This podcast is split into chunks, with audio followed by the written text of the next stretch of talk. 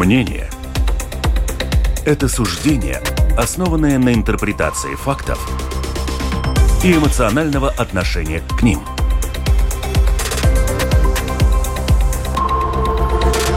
Открытый разговор с Ольгой Князевой на Латвийском радио 4.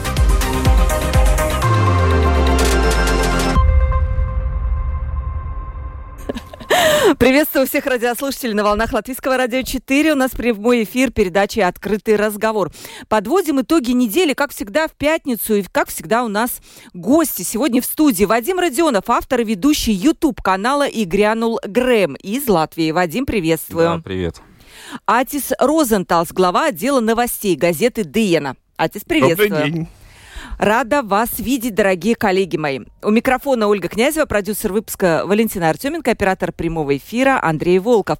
Телефон WhatsApp 28040424. Пишите нам а, в прямом эфире, звонить не надо. Вот набирайте свои сообщения. И на портале lr4.lv написать в студию, такая есть кнопка. А еще нас можно слушать в подкастах на Google Play и Apple Store. Ну что, друзья, начнем. Давайте начнем все-таки с международных событий и потом потихонечку перейдем к латвийским, потому что, на мой взгляд, международных событий было достаточно много. Вот, но в зоне моего внимания, ну, по крайней мере, китайская тема у меня осталась. Это визит э, председателя КНР Си Цзиньпиня и так называемый китайский э, мирный план. Я не знаю, можно ли его так назвать. На самом деле, вот, Вадим, я думаю, у тебя было за неделю, вот за прошедшую, какие-то интервью с твоими гостями, которые международные часто обозреватели. Что они говорят об этом китайском плане, вообще о визите э, лидера КНР в, в Москву? И что думаешь лично ты тоже?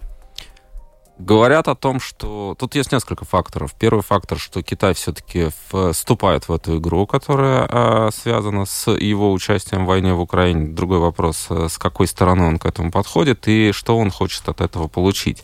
А, но многие обратили внимание на то, что если раньше э, все-таки российскому президенту удавалось э, все-таки с Китаем держать э, такой баланс, что мы пробуем с вами разговаривать на равных, то сейчас нет. То сейчас Китай это старший брат. Он приехал а, в страну, которую может ли он ее подчинить, здесь все-таки много спекуляций, наверное, нет, но тем не менее, которую рассматривают уже в качестве э, достаточно удобной для того, чтобы что-то от этого получить. Это один момент. То есть э, старший брат приехал, можно так это сформулировать. Второй момент, э, на который я лично обратил внимание, что Китай достаточно долго воздерживался от э, какой-то прямой коммуникации с Россией, и сейчас все-таки он подчеркнул этим визитом, после того, как, кстати, Путин был, был выдан ордер на его арест согласно решению Международного уголовного суда, все-таки э, не отменили они этот визит, э, и Китай, э, получается, что как-то не парадоксально, и при том, при, что я сказал ранее, он становится гарантом для Владимира Путина и для его режима. То есть, грубо говоря, Китай показывает, хорошо, мы здесь, мы сейчас, и, соответственно, мы что-то хотим, мы наверняка что-то получим, получим, мы наверняка выжмем все, что можем из России, но тем не менее он э, может, возможно, ну это опять же все на уровне теории, но э, складывается впечатление, что, возможно, Китай э, становится неким гарантом для Путина. Вот этот режим в каком-то виде будет существовать, потому что Китай, он удобен. Э, и мы видели реакцию Соединенных Штатов и, например, Джозефа Байдена, на который, наверное, обратили внимание, что Байден сказал, что дал э, поручение разведки рассекретить данные о COVID-19. Это же четкий месседж Китаю. Ребята, смотрите, что мы готовы. И этот сигнал, который а, Пекин считает, не считает, если считает, то каким образом. Поэтому это большая игра, безусловно. И Китай, я думаю, что планирует вести в ней такую главную или одну из главных партий. Это мое мнение. Да, это интересно. А вот насчет мирного плана, он вообще есть? Когда его изначально называли, вот мирный план будет. Вот приедет, значит, лидер КНР, и там вроде бы что-то Путин под давлением вот какого-то вот этого старшего брата как-то сможет пойти какие-то предложить мирные условия. Не было ничего. Ну, там много, я думаю, что осталось за кадром. А, много нам не сообщили, потому что было заявление ТАСС, в котором были выделены некие тезисы, их много достаточно, которые они обсуждали, о чем они договаривались за а, закрытыми дверями, мы не знаем. А мы можем только предполагать. Я думаю, что здесь ситуация, ну хорошо, Китай может предложить некий мирный план. Мы понимаем, что э, здесь нет практически пространства для маневра. Да? У Украины есть очень четкие позиции. Э, возвращение захваченных территорий, освобождение захваченных территорий, э, выход всех российских войск, и дальше давайте разговаривать. Может ли Путин э, пойти на что-то подобное? Наверное, с точки зрения, опять же, сохранение себя в рамках э, существующей э, вертикали существующего режима не может. Мы это все прекрасно понимаем, да, то есть э, у него на другом построена политика, и если он дает назад, в какой-то момент ты можешь, конечно, использовать пропаганду, объяснять, там, не знаю, части электората, что поражение это победа, но его элиты, они же понимают, что... И знаешь, вот один из политологов очень четко сформулировал, Абаз Галямов, бывший спичрайтер Владимира Путина, он сказал, пока а, Путина боятся больше, чем условный Запад, Путин контролирует ситуацию. Если Путина начнут внутри элиты боятся меньше, чем условный Запад, а тогда можно надеяться на какой-то раскол. Пока Путина боятся больше. И я думаю, что он будет делать все возможное для того, чтобы э, этот инструмент, страх, сохранять внутри этой системы. Репрессии внутри. Мы видим, что происходит, когда люди выпадают из окон. А, там не так просто вырваться из этого круга, и есть там условный а, либеральный экономический блок. И, как рассказывают наши источники, они говорят, многие хотели бы выйти ну, хотели бы, но ты не можешь выйти из прута, ты не можешь выйти из мафии, ты понимаешь, чем это чревато. А, есть дети, есть родственники, даже уже, а, как мне объясняли, нематериальные вещи, то есть люди из некого круга, который находится, они были бы готовы отдать все, лишь бы выйти Э, но разрешили только Чубайсу, как мы знаем, да, остальные не могут. И эта э, система, она Путин умножает страх внутри, там все жестче и жестче становятся репрессии, в том числе внутри этой системы. И чтобы завершить, поскольку много времени э, занимаю, посмотри, как работала советская система, сталинская система, да, когда, например, у Поскребовшего секретаря Сталина жена сидела, там, у многих других жена сидела, у Молотова, да, и так далее.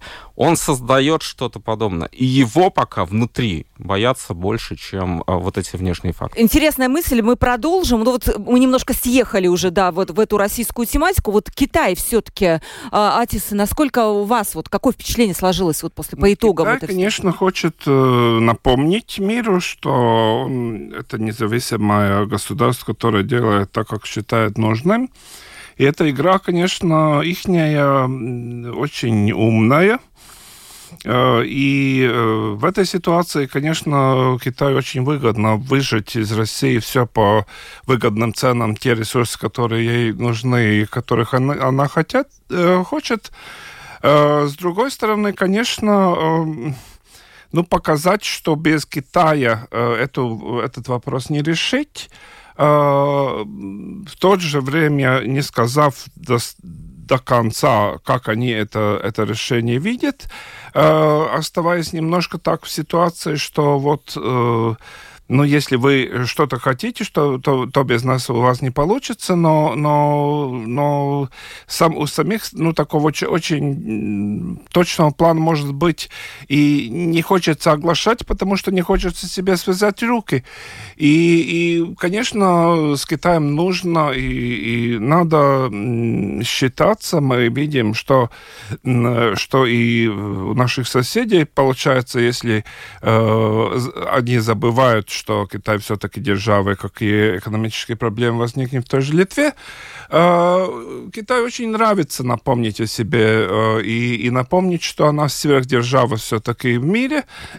И этот, этот, этот э, жест с Россией тоже очень неоднозначный, очень интересный, как, как это все, что это означает, потому что каждая сторона, конечно, это показывает по-своему. В России есть люди, которые это считают очень большой победой, остальные, может быть, смотрят немножко по-другому, и так далее, и так далее. Так что ну, я думаю, что это только одна ступень того, как это будет э, вести себя дальше, используя вот эту ситуацию, когда без них как бы не хочется, им не хочется, чтобы без них что-то решали в мире.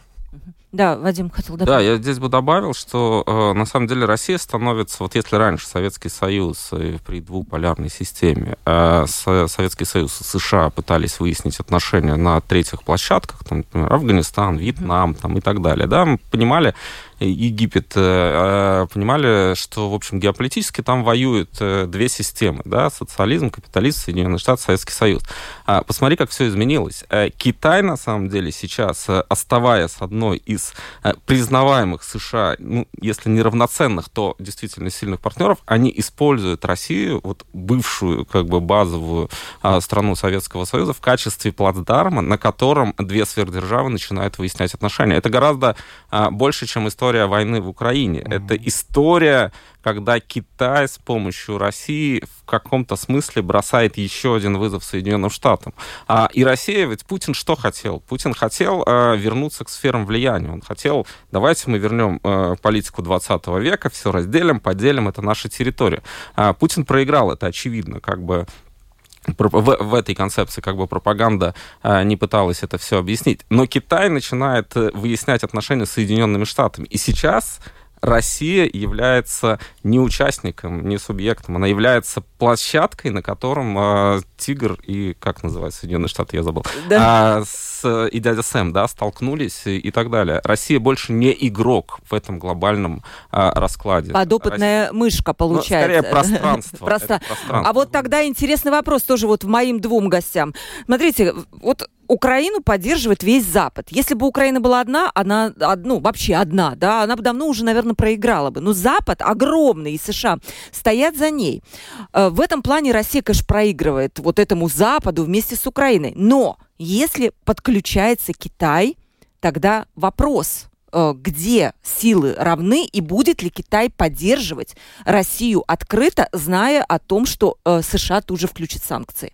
Нет, я думаю, что стопроцентно в сторону России Китай, ну, навряд ли встанет. Он э, действительно, вот то, что мы сейчас говорим о том, есть ли какой-то план или нет какого-то плана именно э, в каком-то миротворческом э, понятии, это значит, что это, то есть один сценарий, который был бы, если, да, э, Китай говорит 100% мы поддерживаем Россию, мы ступаем как бы э, э, в такой же мере, как Запад э, в сторону Украины, мы, мы становимся как бы э, за спиной России и поддерживаем ее. Но тут пока мы этого ну, точно так не, не, не видим. Мы видим какие-то жесты, но, но стопроцентно сказать, что вот Китай вот встал за Россией как стена, я думаю, что пока нет. Это слишком, слишком большая игра со стороны. Ну, а там были, по-моему, Вадим, может быть, мне точно скажет, насчет поставок э, беспилотников и так далее, какое-то вооружение. Слушай, то есть ну, насколько... там, там, на самом деле, смешные цифры. Цифры пока 12, смешные. 12 но... миллионов. Ну, что это такое в масштабах, угу. когда э, там чуть ли не 800 миллионов э, долларов э, Россия тратит на войну в сутки, да? А, а, это, конечно, ничто. Э, я думаю, что э, Китай как раз, он показал, что он вступил в эту игру. А Соединенные Штаты на это отреагировали, причем отреагировали достаточно болезненно. Опять же, проанализируем, что говорил Энтони Блинкин. А, он достаточно жестко сказал на эту тему. А, опять же, вот это эм, заявление Байдена и решение рассекретить, это все тоже не случайно. Но я согласен с тем, что Китай и политика Китая, которая все-таки имеет традицию тысячелетнюю, да, то есть они они такие, знаешь, вот как э, был э, Борис Целевич, мне как-то однажды напомнил в «Экономист» или где-то, э, был, когда большая панда держит у себя маленького плюшевого медведя, да, и плюшевый, плюшевый медведь — это как раз есть Россия.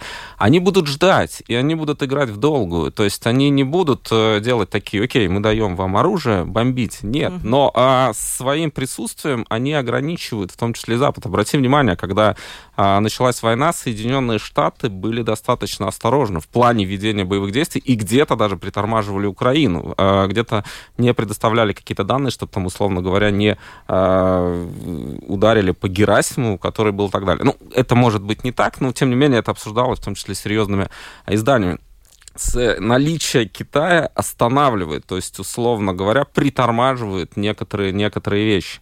А, и Китай, наверное, будет где-то оттенять, а, будет торговаться, как он всегда это делал, будет э, выбивать у Соединенных Штатов какие-то преференции для себя и будет использовать Россию для того, чтобы выиграть. Это, это прагматика. А, плюс они, они будут действительно, я думаю, что для Китая важно может, не так важно, как для России, вот это признание статуса равного. А, и Соединенные Штаты готовы а, пойти на то, чтобы, да, окей, Китай это действительно та сила, с которой, ну, мы не можем сказать, ребят, вы там региональная держава. Mm-hmm. Не могут. Mm-hmm. И э, вот там идет этот большой торг. Э, и в рамках этого большого торга Россия просто является разменной монетой. Э, как бы пафосно все это не оформлялось. Не, а вот их устраивает, как вы думаете, быть... Они же не дураки, они же понимают, что они вот та самая разменная монета, и вот э, как? А выбор какой? Ну да.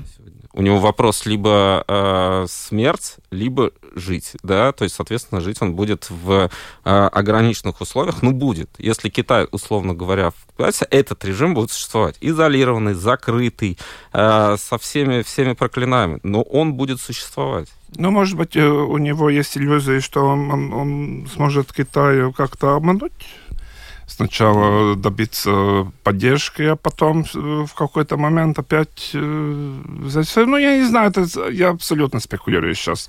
Но, но то, что, конечно, э, России нужен какой-то какая-то поддержка на, э, очень ищет, от, где эту поддержку, откуда взять, и, и других под рукой вообще-то нету таких больших партнеров, на которых положиться, то ну, ну, этот раз, ну, ну, смотреть, как эта игра э, Китая, чем, чем она, ну, не закончится, должна продолжиться, это очень, будет очень интересно, какие будут следующие шаги, и насколько действительно это как бы поддержка до, до, до какой-то границы дойдет, до, до какого-то, когда они скажут, ну, пока мы, мы больше поддерживать не, не будем. Ну, и, и будет ли Китай в каком-то в, в каком-то формате пытаться что-то э, говорить с Украиной, и, и если у них есть амбиции на какие-то миротворческие, но я как-то сомневаюсь, что mm-hmm. такие амбиции у них, у них есть. Да, ну вот мы завершаем эту тему, и хотела напомнить тоже, Вадим, у вас, по-моему, был и грянул Грэм, э, Михаил Крутихин, который рассказывал про то, что федеральный бюджет России сейчас из-за того, что введены санкции, потерял треть, по-моему, своего дохода. Это тоже, в общем-то, и экономические интересы, и насколько тебе кажется, это повлияет вообще на войну? Может ли это повлиять? Либо это вообще не важно? Но если надо, деньги найдут условно на нее. Я на самом деле, э, у меня разные мысли, разные эксперты, понятно, там звучат. Мне кажется, там проблема в другом. Э, проблема в а, может быть, нами тоже недооценено, как э, журналистами, работающими на русском языке.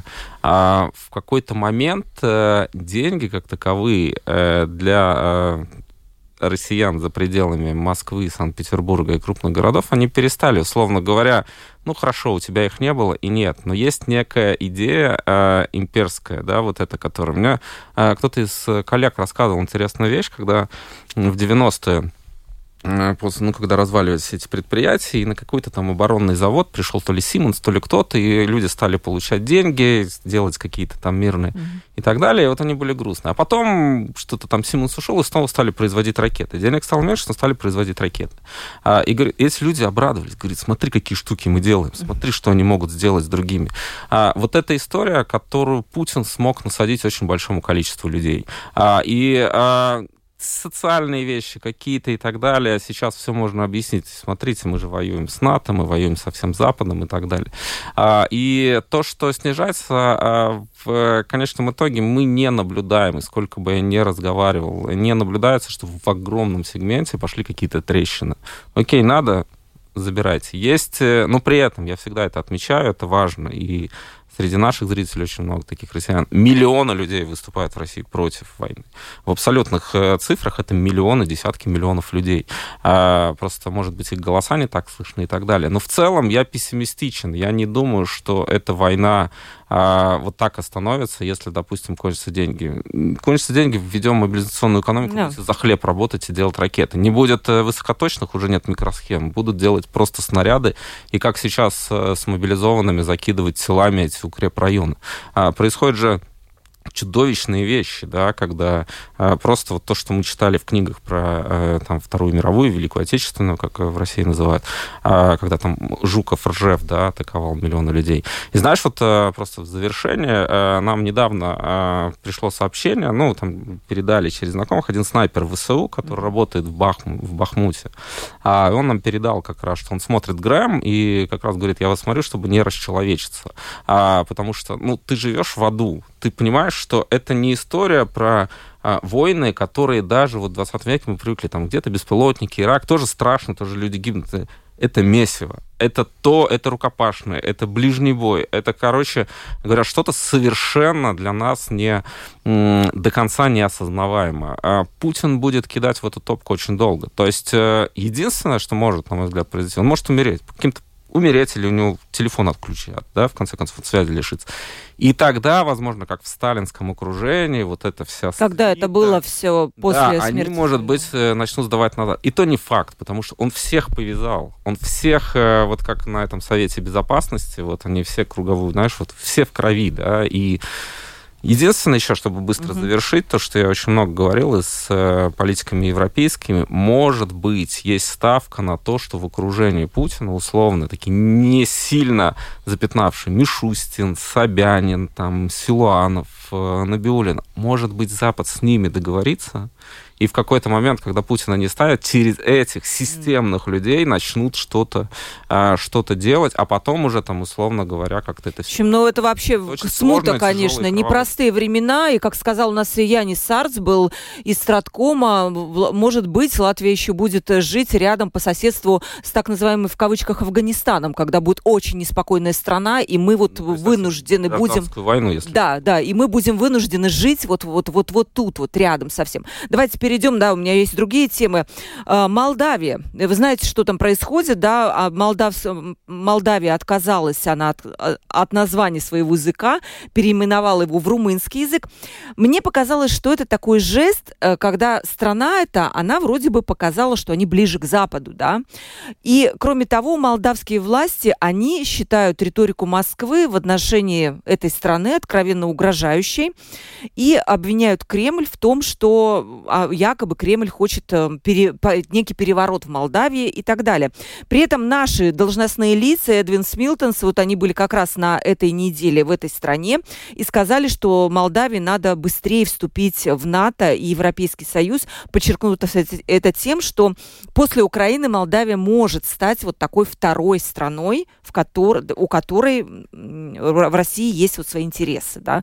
У России есть на эту страну свои интересы. А что думаете? Ну, вообще-то то, что последние годы происходит в Молдавии, для меня сначала было даже каком-то немножко, ну, удивило меня, потому что как, э, одно время как-то казалось, что э, Молдавия уже подавлена как бы, как бы под этим, этим российским влиянием, то, что э, эта карта Приднестровья тоже там э, до, до, до сих пор существует, э, и, и так далее, и то, что вот началось это про, э, как бы прозападное э, э, течение э, политическое, это вначале для меня даже было немножко удивлением, э, потому что мы все время знаем, что э, да, э, после распада Советского Союза связи с Молдавией, с Румынией достаточно возросли, они все-таки считают себя одним народом только, только под, под двумя сторонами, очень много из них. Э, там есть, конечно, и это э, компонента, если так сказать, российское влияние все время было. И, и, и то, что сейчас так упорно вот правительство нынешнее идет на эту западную сторону, э, это, это конечно, э, ну так, тоже очень знаменательно, потому что они действительно сейчас ищут как бы э, поддержку, осознавая, что, может быть, если они бы сначала попали в ситуацию Украины, может быть, они не, не так хорошо могли бы стоять против, они меньше, и народу-то меньше. И может быть, и э, патриотизма сначала было бы э, меньше, чем, чем в Украине. Э, но, но, то, что, но то, что сейчас ситуация Молдавии, конечно, в этой ситуации они как-то пытаются тоже показывать какие-то жесты, э, что они приближаются к Западу, это, это очевидно. И, и то, что Россия на это реагирует, это тоже абсолютно никакой не, не, ничем не удивишь, потому что, конечно, Россия заинтересована во все эти э, бывшие советские республики свои сателлиты держать э, больше. И то, что у них удается, может быть, лучше сейчас в Грузии, вот, оказывается, в Молдавии не так, э, не так э, хорошо. Угу. При этом есть там э, и поддержка Кремля тоже среди тех, кто живет в Молдавии. Конечно. Вадим, может ли там повториться вот какая-то ситуация, какой-то в некой степени украинский сценарий какой-то?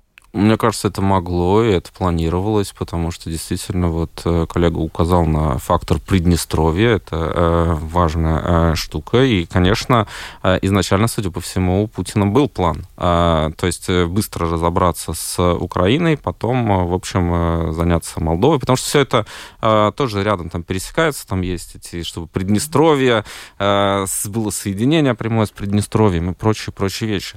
А с другой стороны, сейчас мы наблюдаем знаем, ведь э, российское влияние, оно ослабло, в том числе вот это гибридное влияние, агентурное влияние, все эти разведгруппы, разведсети и так далее. Как а, рассказывали эксперты, с которыми мы говорили, да, Россия за а, годы после развала Союза увеличила, например, э, количество нелегальных разведгрупп в разных странах, там, агентов влияния и прочих вещей. Но многие из них сейчас не могут просто а, работать, потому что слишком большой мониторинг, слишком большой фокус и так далее. У России, по большому счету, сейчас, ну, плюс многое разворовано, да, мы знаем это на примере Украины, когда выделялись огромные деньги э, различными службами, там, СВР, ФСБ и прочие, на работу с...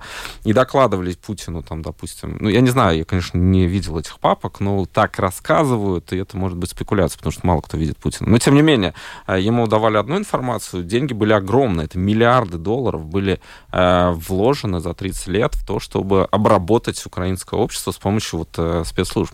Мы видим, что эта тактика провалилась, а сейчас э, многие вещи, они парализованы, заморожены, высылаются. Посмотри, что происходит, например, с дипломатами российскими, в кавычки э, это беру для наших зрителей, которые нас не видят. Потому что э, тоже под крышей посольств работали все эти штуки. В Молдове есть попытки, там вот э, эти митинги, которые организовываются за оппозиционного кандидата, выводят на улицу, но они уже не могут э, изменить тренды. Плюс а молдаване прекрасно понимают, что э, их ждет, если, допустим, Российская Федерация пойдет, э, пойдет так же, как в Украину устраивает русский мир. Никто этого не хочет. Э, здесь есть еще очень простая история. Это конкурентоспособность.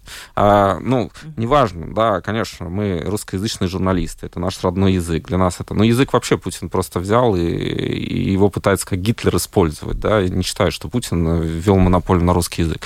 Но а русский мир вот в этом плохом понимании, а, и сейчас единственный, наверное, это уже такой стоящийся бренд, он не конкурентно способен. А, то есть, условно говоря, что ты можешь предложить? Вентиль за, а, я вас, ну, как бы нет а, идей, нет каких-то вещей, которые могли бы а, конкурировать там западным образом жизни. Поэтому это все прекрасно понимают, и русскоязычные тоже а, очень многие. Я здесь бы как раз осторожно бы выделял, вот там все русскоязычные, они там это, нет, не все. А, какая-то часть одурманена, какая-то часть находится, у какой-то части, в конце концов, еще, может быть, вот эти фантомные советские боли, они там не разобрались.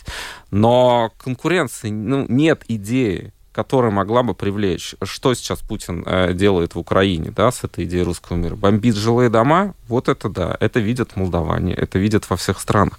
И поэтому, конечно, э, Россия показала, что, в принципе, она не способна сейчас на проведение. То есть карательная психиатрия закончилась, потому что у них не хватает ресурсов. Где-то там можно элиты покупать, шантажировать и так далее. А, и дальше все. Это как бы, ну, условно говоря, мы видим геополитически э, от России отходят даже самые, казалось бы, близкие страны. Посмотри, Беларусь, она держится исключительно потому, что Лукашенко. Да, Лукашенко. Если и там Лукашенко не будет... Угу. Лукашенко не будет, Беларусь уйдет сразу. Э, мы понимаем, какое там гражданское общество сформировалось угу. в 2020 году. Сразу только э, этот поводок ослабнет, э, Беларусь уйдет на Запад. Это, это уже просто очевидно. А, и у него очень мало ресурсов. У него остается ядерная бомба. И это самая страшная вещь. Потому что ядерная бомба э, в руках у безумца, если он понимает, что он проигрывает, я не исключаю, что он может нажать эти кнопки. Вот Есть это... что добавить? Если мы да, да. возвращаемся к тем, чем мы начали, вопрос языка молдавский и румынский, то мы помним, что в сталинское время, если не ошибаюсь, вообще перешла, э, перешел этот язык на, на кириллицу, потому что в свое время это же все-таки был единый румынский язык. Да. Так, что, так что то, что пытается как бы пойти обратно на один язык, этот язык румынский, это тоже какая-то закономерность, mm-hmm. потому что, ну, это, это было такое, ну, как бы эксперимент, как бы сделать другой язык тем, что его перевели на кириллицу. А как вам кажется, все-таки нужно сейчас расширение Европейского Союза вот за счет таких стран, скажем, Молдава, Молдавия, которые все-таки будут а, потреблять деньги, а не быть донорами? Выдержит ну, ли ЕС?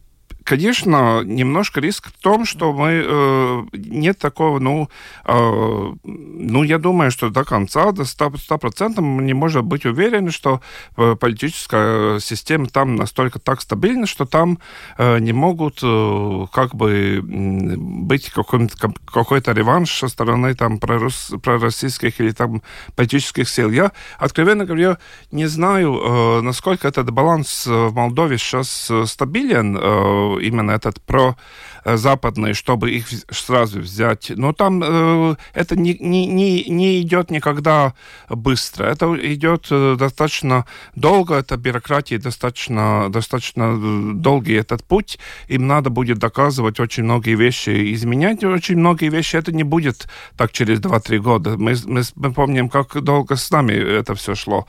Так что э, идти на это надо как, как на уровне жеста, все время смотреть на то, э, как развивается ситуация в, э, в этой стране, потому что, ну, я помню, где-то дней 10 назад, что ли, я видел интервью в ТВ-24, что, где был латвийский посол Молдавии, он сказал, что вот э, действительно эти, та партия, те люди, которые сейчас идут на протесты, они все-таки достаточно маленькая часть. И, и они это делают громко, и, и как бы нам кажется, что это очень много их, но их не так много процентуально.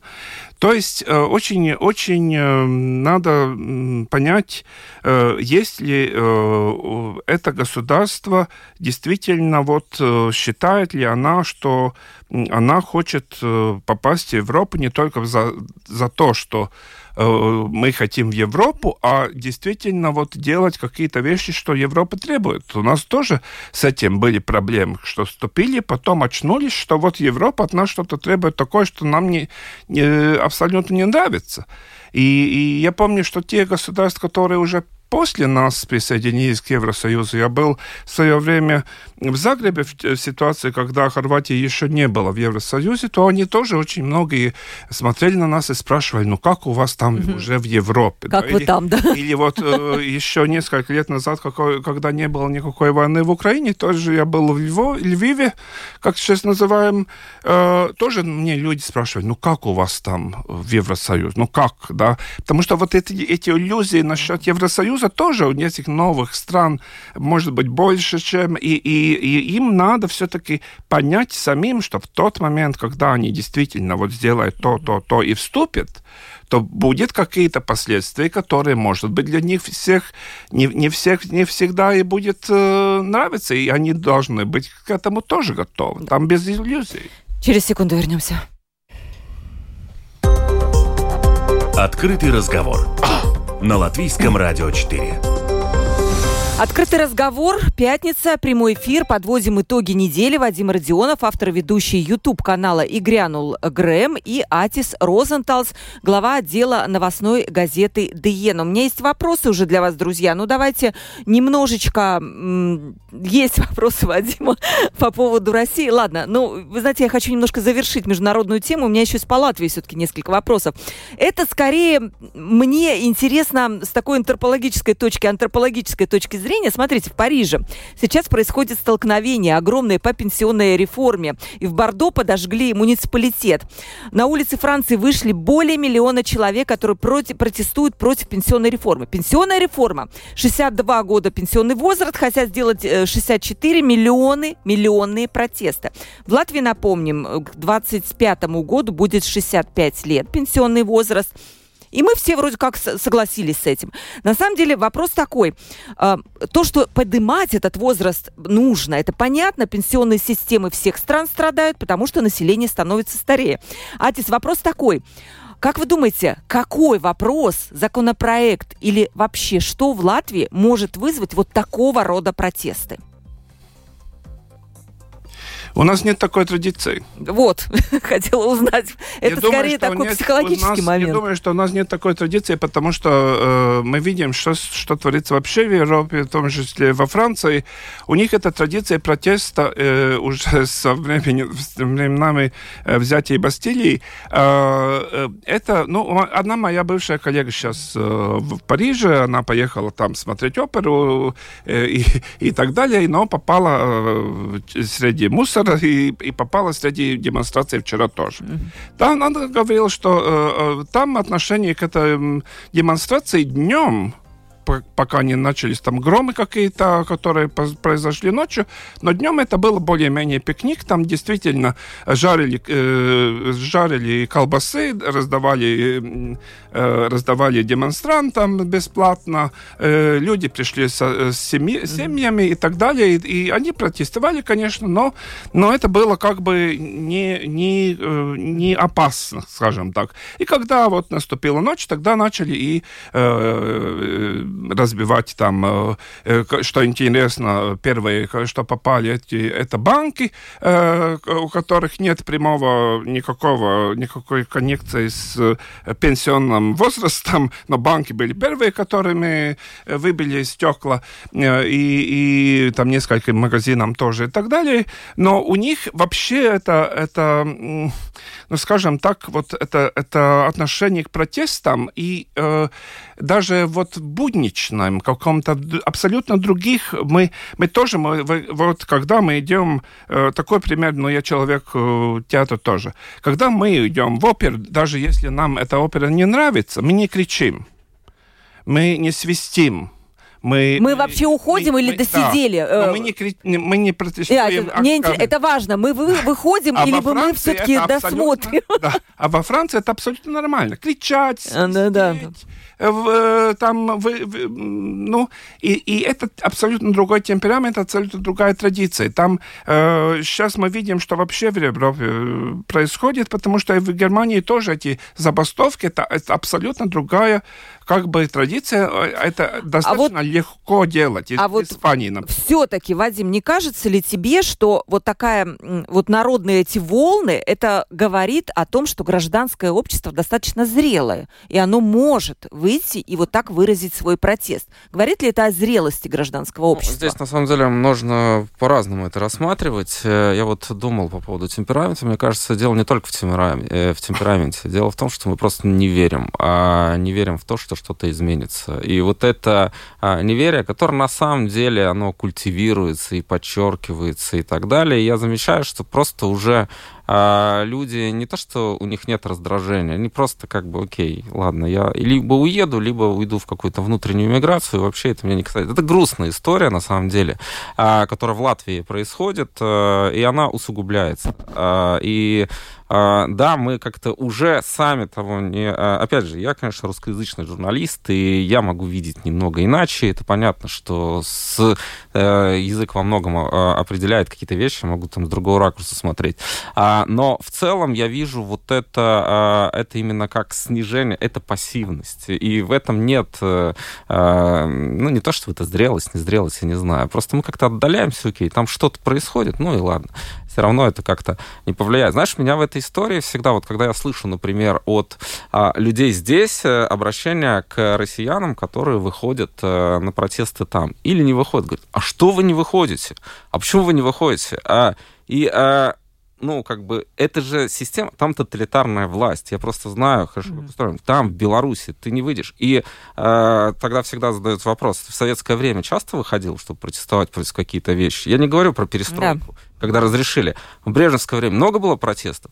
А, и тогда, знаешь, вот как-то вот это самое. А, и мы как раз в этом смысле, я не знаю, учимся мы, не учимся. Я был во Франции на протестах, я работал на выборах во Франции. В меня кидали бутылки а, и камни, когда товарищи их зажали около Северного вокзала, как раз там был как журналист. И когда в тебя летят а, бутылки из-под водки, или там из-под из-под водки, кстати, но это, эти были э, там арабская молодежь как раз, арабская, ну и так далее. Это не похож был на представителя Э, скажем так, говорящего на русском языке. А, это довольно страшная штука. Но в то же время мы видим, что в ряде стран все-таки к обществу прислушиваются. Mm-hmm. А у нас ощущение, что у нас не прислушиваются. Что происходит с медиками? А, ну, я вот вообще считаю, я считаю, медик, врач — это одна из самых важных профессий. И я, как налогоплательщик, а, а мы платим много налогов. А, я вижу, сколько, поскольку, сколько уходит на налоги. Я хочу, чтобы вот врачи получали, чтобы была классная медицина. Но этого не происходит. А, и поэтому нет, я, я не знаю, зрелость, не зрелость, но то, что вот эти вещи, которые мы сейчас наблюдаем а, в Латвии, мне они кажутся все-таки достаточно тревожными. Тревожными. Мы, мы как, как раз... Бы, мы отдаляемся, мы выходим, и мы уже как бы говорю, мы про себя, и, возможно, я ошибаюсь. Мы не верим. Ну вот мы, верим, кстати, переш, перешли мы к теме Латвии, Атис. На неделе 100 дней правительства э, господина Каринша, Кришена Каринша, нашего премьера, уже второе правительство Каринша. Э, сам премьер, подводя итоги проделанной за это время работы, главной выполненной задачей назвал разработку госбюджета следующего года как залога дальнейшей масштабной трансформации экономики и значительных перемен в здравоохранении и образовании. Чем конкретно вам запомнился премьер за эти 100 дней? И правительство его? Ну, э, мне кажется, что э, Каринш э, особенно не изменился по сравнению с прошлым своим правительством. И состав этого правительства, конечно, немножко другой, и я думаю, что ему легче э, провести дискуссии, потому что там меньше людей, которые хотят как бы себя показать больше, чем, чем что-то делать, что было в прошлом правительстве. Но, но сейчас я думаю, что то, что Э, действительно вот этим бюджетом э, дан э, сигнал, что вот мы можем не выполнять опять же какие-то старые обещания, потому что мы считаем, что это мы просто не можем и все. И то, что это записано а в законе... здравоохранение, да? да? То, что это записано в, в законе, это, это ничего, это про... про Но сейчас дали тоже. Решение, поищите министерством, найдите у себя там миллиончики, которые вы не тратите, и тогда мы найдем ну, что-то... Ну, ну, то, что прозвучало, когда вот все там тоже отреагировали, как, э, как э, Каринч накричал немножко, ну, или наворчал, ну, скажем так, на Менгельсона, на что вот э, э, хватит вам ныть, ищите э, сами там, как, как реформы делайте. Понимаете, вот проблема в том, что то, что наше правительство уже годами считает реформами, мы знаем, что это такое. Это закрытие всего. Да?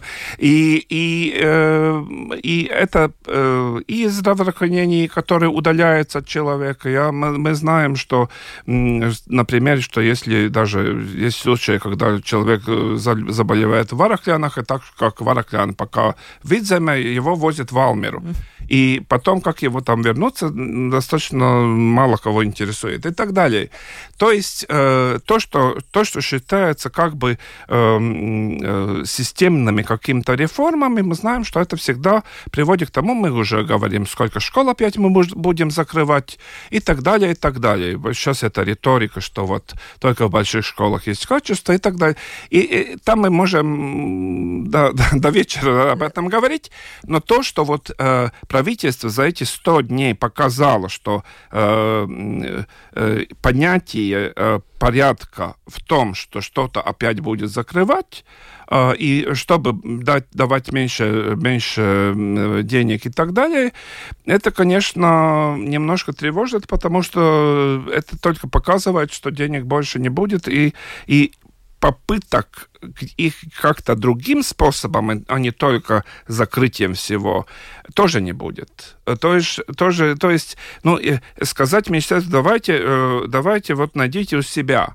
Ну, от чего будет отказаться? Ну да, конечно, сейчас у нас не, не идет э, миллионы на ковид, потому что ковид как бы, ну, мы справились. Э, э, но, но другого, других каких-то резервов, ну, я не знаю, где они такие залежи золота. Ну, были варианты, либо залезть в социальный бюджет, да, сделать ну, процент от налога, что... либо взять у банков. Вот сейчас министерство, то есть не сказать, что ничего не делают, но пытаются найти ну, эти источники, то, что, но... То, что мы э, хотим э, на, насчет пенсии пенсионеров выйти из, ситуации в медицине, это тоже неприемлемо, потому что действительно мы же сами тоже понимаем, что, что ну, конечно, я, я еще тоже там лет 13 до пенсионного возраста, но я тоже немножко смотрю на это с опасением, что будет с социальным бюджетом, когда э, я достигну пенсионного возраста, да, и если это сократить на, на какие-то там 13-14%, это, это меня тоже настораживает, как,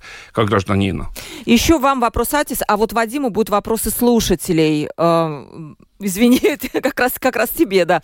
Что думаете, буквально две минуты по скандальной закупке Минобороны на сумму 220 миллионов. На этой неделе были, отстранили главу закупочной комиссии еще одного человека из нацобороны. Чем закончится, на ваш взгляд, вот эта вся история? Будет какое-то громкое разбирательство, либо, ну, так уж как-то... Эм, меня немножко настораживает факт, что этот эм, глава комиссии, член национального объединения, министр э, из которого тоже, если они э, решат, что сделать его как бы э, козлом отпущения, то это одна, одна ситуация. Э, для меня самое важное, чтобы они поняли, э, где это, как это могло произойти, и как бы сделали то, чтобы это что-то такое не смогло бы случиться в следующий раз. Потому что то, что это произошло именно в ситуации, когда один министр уходил, другой приходил, это была какая-то очень э, умная, хитрая схема, но надо понять, э, как это все-таки могло произойти и у каждой проблемы есть имя и фамилия. И то, что э, сейчас выглядит, что имя, фамилия будет только у этого одного человека закупочного, я думаю, что без какой-то поддержки более э, серьезной такие суммы не проворачиваются. Там надо э, сейчас вопрос э, доверия министру именно в том, э, будет ли министр следовать э, за тем, как, э, кто, кто именно стоял у кого эта идея была в самом начале, кто это продвигал, потому что эта пешка маленькая, она э, один человек или целая комиссия даже они это не придумали. Да, будем надеяться, что с этим разберутся. Вадим, спрашивают гости, вот как раз вас, почему тебя спрашивают, э, Вадим, объясните, а почему вам ближе та западная идеология, которая тоже позволяет себе вмешиваться в дела других стран, чем кремлевская идеология, которая сейчас ведет войну в Украине? Ну, это популярная тема, там, угу. давайте мы сейчас перекинем. А идеален ли Запад, иде, идеальны ли Соединенные Штаты Америки? Нет, более того, я в свое время, как раз еще будучи достаточно молодым журналистом, выступал против вторжения Соединенных Штатов Америки в Ирак. И, а, в общем, до сих пор считаю, что это было а, сделано а, неправильно и даже преступно, потому что мы знаем, что никакое а, оружие массового поражения там не нашли. А, я стараюсь, как журналист, всегда смотреть за тем, что происходит. И, знаете, вот мне как-то однажды, а, по-моему, это было на родительском собрании, когда а, все побежали куда-то, я не побежал, и потом там был разбор, с урока разбор этого дела, и как бы вам тогда сказал, вот хорошо, что ты думаешь своей головой. Я вижу, что сейчас происходит от того, что кто-то когда-то что-то делал не так, а в истории вы можете найти, да, у Соединенных Штатов Америки много грехов, ну, Вьетнам можем в конце концов вспомнить, да, и все, что происходило, использование запрещенных видов оружия. Но сейчас а, конкретная страна, конкретное государство, конкретные люди совершают а, чудовищные военные преступления. И в этот момент я буду рассказывать, как журналист, об этих чудовищных военных преступлениях. А случится дальше, там, не знаю, что-то другое, я буду рассказывать об этом, как журналист и так далее. А, поэтому, да, демократия, как говорил Черчилль, это несовершенная штука, но как бы... Ничего, ничего другого не, не придумано. Я хочу, чтобы все-таки соблюдались права человека, а, чтобы были честные выборы, чтобы были независимые СМИ, а, чтобы были вот все те вещи, которые для меня меня важны. Еще короткий вопрос. Вадим, кто вам платит? Ну, это Э, еще есть понятно. передача такая. да? А, нет, я могу объяснить сегодня. А, Федоров, это который вот блогер, который сейчас уехал в Россию, который он сказал, что нам платит Ми-6. А, я, кстати, об этом еще не слышал. А, мы э, работаем в Ютубе. У нас э, где-то примерно 16 миллионов просмотров в месяц. А, у нас большой Телеграм, например, миллион просмотров в день. А, мы зарабатываем в Ютубе очень хорошо. Именно Google нам платит а, с его рекламой. То есть у вас, э, у нас монетизирован ваш портал, э, ваш, ваши Конечно, да. и, грянул Грэм достаточно хорошо, Мы другими хорошо, словами. Мы один из крупнейших. Ну, тут намек я вижу на какие-то, возможно, я не знаю, правительства других стран и так далее. То есть, мы если тут в грантовых программах Евросоюза, мы участвуем во всех конкурсах, которые подаются. Если мы выигрываем, мы тоже можем что-то получить. То есть никаких тайных э, каких-то все- все- донатов у вас? СГД, СГД знает все наши Ладно, источники все, дохода. спасибо большое. Я представлю своих гостей. Вадим Родионов, автор, ведущий YouTube канала «И грянул Грэм». Вадим, спасибо огромное за этот эфир. И Атис Розентал, глава отдела новостей газеты ДН. Атис, спасибо, как всегда, прекрасно. Был вопрос про театр у меня еще про новый. Ну, где ж успеть? Нет, Столько событий. Отдельно, отдельно будем про это говорить. Эм, спасибо радиослушателям, которые нас сегодня слушали. У микрофона была Ольга Князева, продюсер выпуска Валентина Артеменко и оператора прямого эфира Андрей Волков. Ну что, до понедельника, уважаемые друзья, отдохнуть вам хорошенько в эти выходные. И в понедельник в 12.10 опять встретимся, и у нас будет новый открытый разговор. Всем пока.